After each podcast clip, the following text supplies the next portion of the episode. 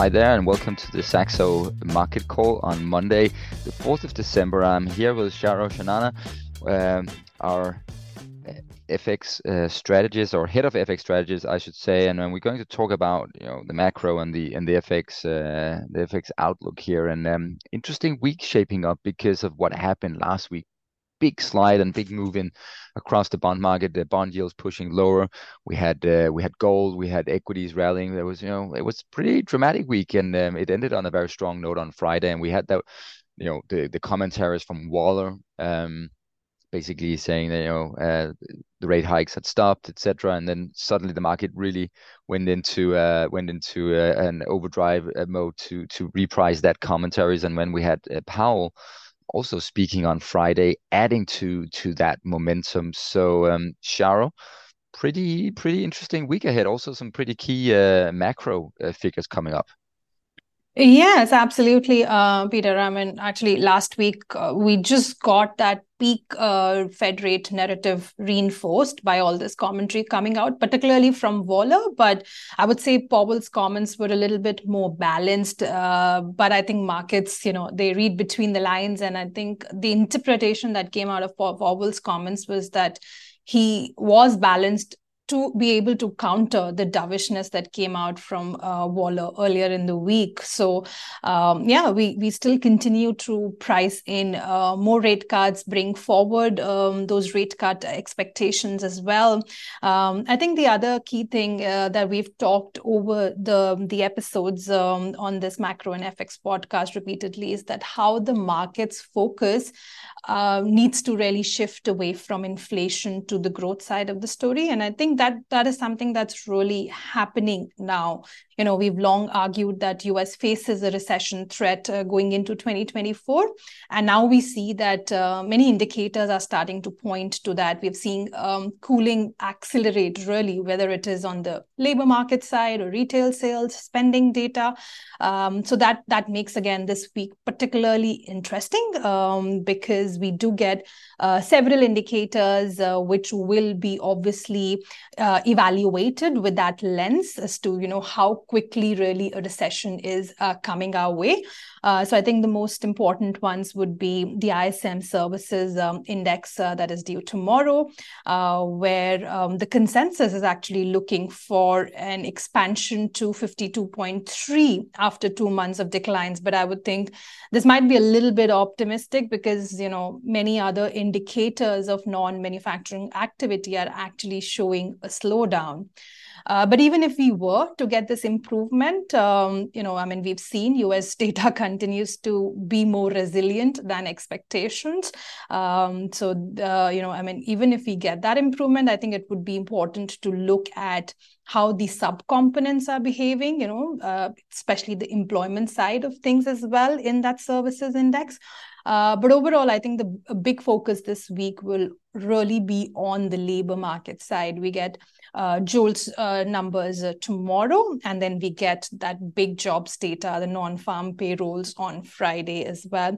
Uh, so JOLTS give us uh, gives us some important indications about quits rate. You know how many people are actually voluntarily leaving their jobs. So you know just the whole sentiment about how much is the confidence on getting another job uh, that has been trending down. The number of jobs per unemployed person that's been trending down as well. So we really need to see where the, these indicators are going.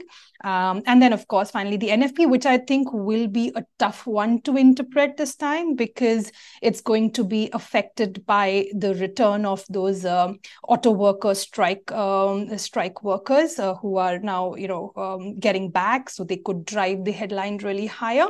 Um, so we could, you know, potentially we will need to focus on the household survey and where the unemployment rate is. I think we're moving towards that four percent level, which is really critical and kind of signals an incoming recession if we were to get there. Uh, so I think um, that will be um, a really important read out of the NFP data on Friday. Yeah, I think you're right on, on that. And uh, for me, the the JOLTS report is quite important, but it, especially in combination with that uh, John Farm, John, John non-farm payrolls on Friday. Yeah, uh, JOLTS uh, because you know with the current level of around 1.5 uh, job openings per unemployed people is still a level that is substantially above the uh, the levels that were present in the U.S. economy before we slipped into the into the pandemic, and as such. Yeah. It points to renewed in uh, you know wage pressures, and and for me that's the that's the danger to the market's current repricing of the Fed and, and inflation, etc. Because if inflation is slowing down, but labor markets remain tight and we don't slip into a recession, the real wages will begin to improve quite dramatically at the current levels that we're seeing on, on, on wages. And that could suddenly, I think, change the dyma- dynamic to, you know, keep a hand under the economy and maybe even accelerate it. And then then maybe we'll finally see what is the true underlying structural inflation level. And that could potentially be something that scares the market. But i know that's a little bit further into the future. I don't know whether we have anything to comment on that but that's just i feel like the, the joel report is, is really important to track still yeah, no, no, I totally agree with you. But I think um, the other point of view really would be that uh, uh, it's not about having those 1.5 jobs or 1.3 jobs per unemployed person, but the fact that we are coming down from two very rapidly to this 1.3 number. So that change um, really, ref, uh, you know, impacts the sentiment and impacts the the ability uh, to get your wages increased as well. So um, I'm not sure, but I think that could be, um, you know, the pace at which we are going down is going to be really important from here. But I do agree with you that labor market is still tight, and it's that is that is primarily the reason why we are still getting those elements of hawkishness in uh, Fed speeches, and we are not completely taking um, a turn for you know uh, um, the hints that you know clear hints that we can start uh, to expect rate cuts um, soon. Right. And um, we, we're going to shift gear a little bit uh, from the macro. Obviously, it's related to it, but we're going to talk about the dollar and maybe also a little bit about gold because um, those two were the, the big movers in, in, in FX markets uh, over the past week. The dollar finally sort of ended its uh, its decline. Um, it's pretty obvious in the dollar spot index, and and then then gold. I mean, very strong closing on Friday, uh, closed on a on a new a new closing high for the year. And then overnight, we have seen in the Asian session, the uh, you know, gold price in dollars spiking significantly above 2100 the 2100 levels so um, a lot of price action. Well how do you square all the things that you're observing in the bond market and, and on the macro economy with the the events in the dollar and and, and gold spot uh, yeah, so both the moves in the dollar and the gold, I would say, really coming on the back of that uh, move that we've seen in the in the treasury yields. Uh, I think gold yes is something that uh, Ole has been flagging for the last several weeks and has really been one very um, engaging discussion points, I would say, here in Asia as well, uh, because this is now really the time when um, the ETF participation is starting to pick up. You know, as Ole would again point out uh, better than I can, but uh, certainly some very interesting moves. And although we've seen this huge rally, there could be some scope for consolidation. Um, but I mean, I think the risk reward still favors uh, further upside in gold prices as well. And then I think that is a very similar story that I can bring to the dollar as well, where I think we remain in this broadly bearish trend because of this peak Fed narrative. Um, but again, you know, um, this is not going to be without those intermittent levels of support because the US dollar still has the yield and the carry advantage. It's still, um, you know, there is still that US exceptionalism story because you cannot um, have a, a weaker dollar when uh, the, the, the growth rates of uh, countries outside the US is weakening faster than the US itself. So uh, you you need that better um, ex-US growth to really you know make that case. So I think um, uh, we we will continue to find intermittent supports in the path of the dollar. And if you look at the positioning data, also there's been a sharp decline in dollar longs, uh, about 40% or so um, for in the week to uh, November 28. So uh, I think um, um, I think it is obviously signa- signaling that this downtrend is here now, but you know, again, it depends on how growth numbers do in Europe versus US or how China momentum really picks up to you know call for a clear downtrend there. I think what is really important from an FX perspective this week is that um, uh, the bearish momentum in euro is really catching up after that uh, sharp cooling that we saw in eurozone inflation numbers uh, last week.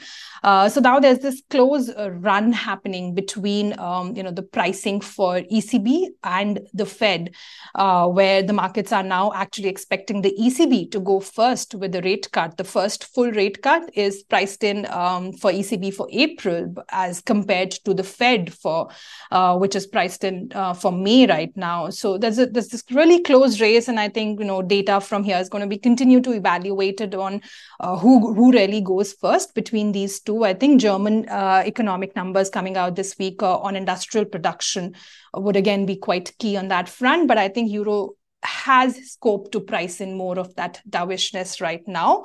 Um, so maybe you know, I mean, if if US dollar is also under pressure, I think the the euro becomes more interesting on the crosses. I would say, you know, potentially against Japanese yen, which is obviously getting a lot of uh, strength and focus because of the slide in treasury yields as well.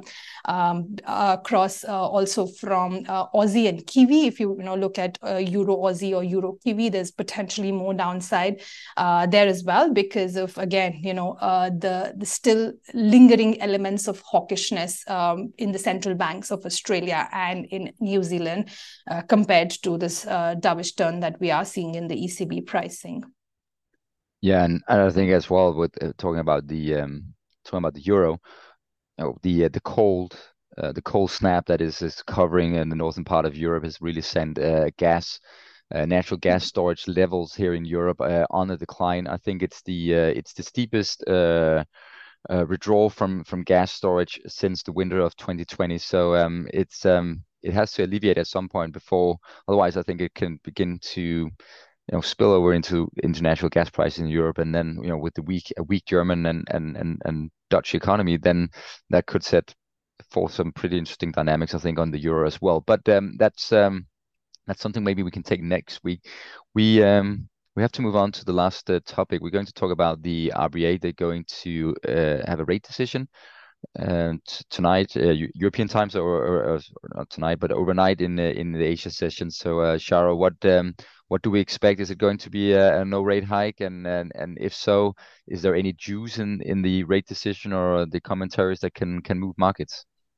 Yeah, I think quite a lot of juice, uh, I would say, for the FX market, especially because of the kind of stage that has been set by uh, the Reserve Bank of New Zealand's uh, meeting last week, where they also stood on hold, but it was a pretty hawkish, um, you know, commentary, um, and that kind of really moved the New Zealand dollar to a higher trading ro- range. You know, I wrote an article last week that uh, uh, RBNZ needs a reality check, which is the case because they are looking at, um, you know, back backward looking data because their data is only reported quarterly so they don't have uh, you know a chance to look at the most recent numbers. Uh, but nonetheless i mean that's how uh, they work and that's really pushed kiwi dollar to this new trading range.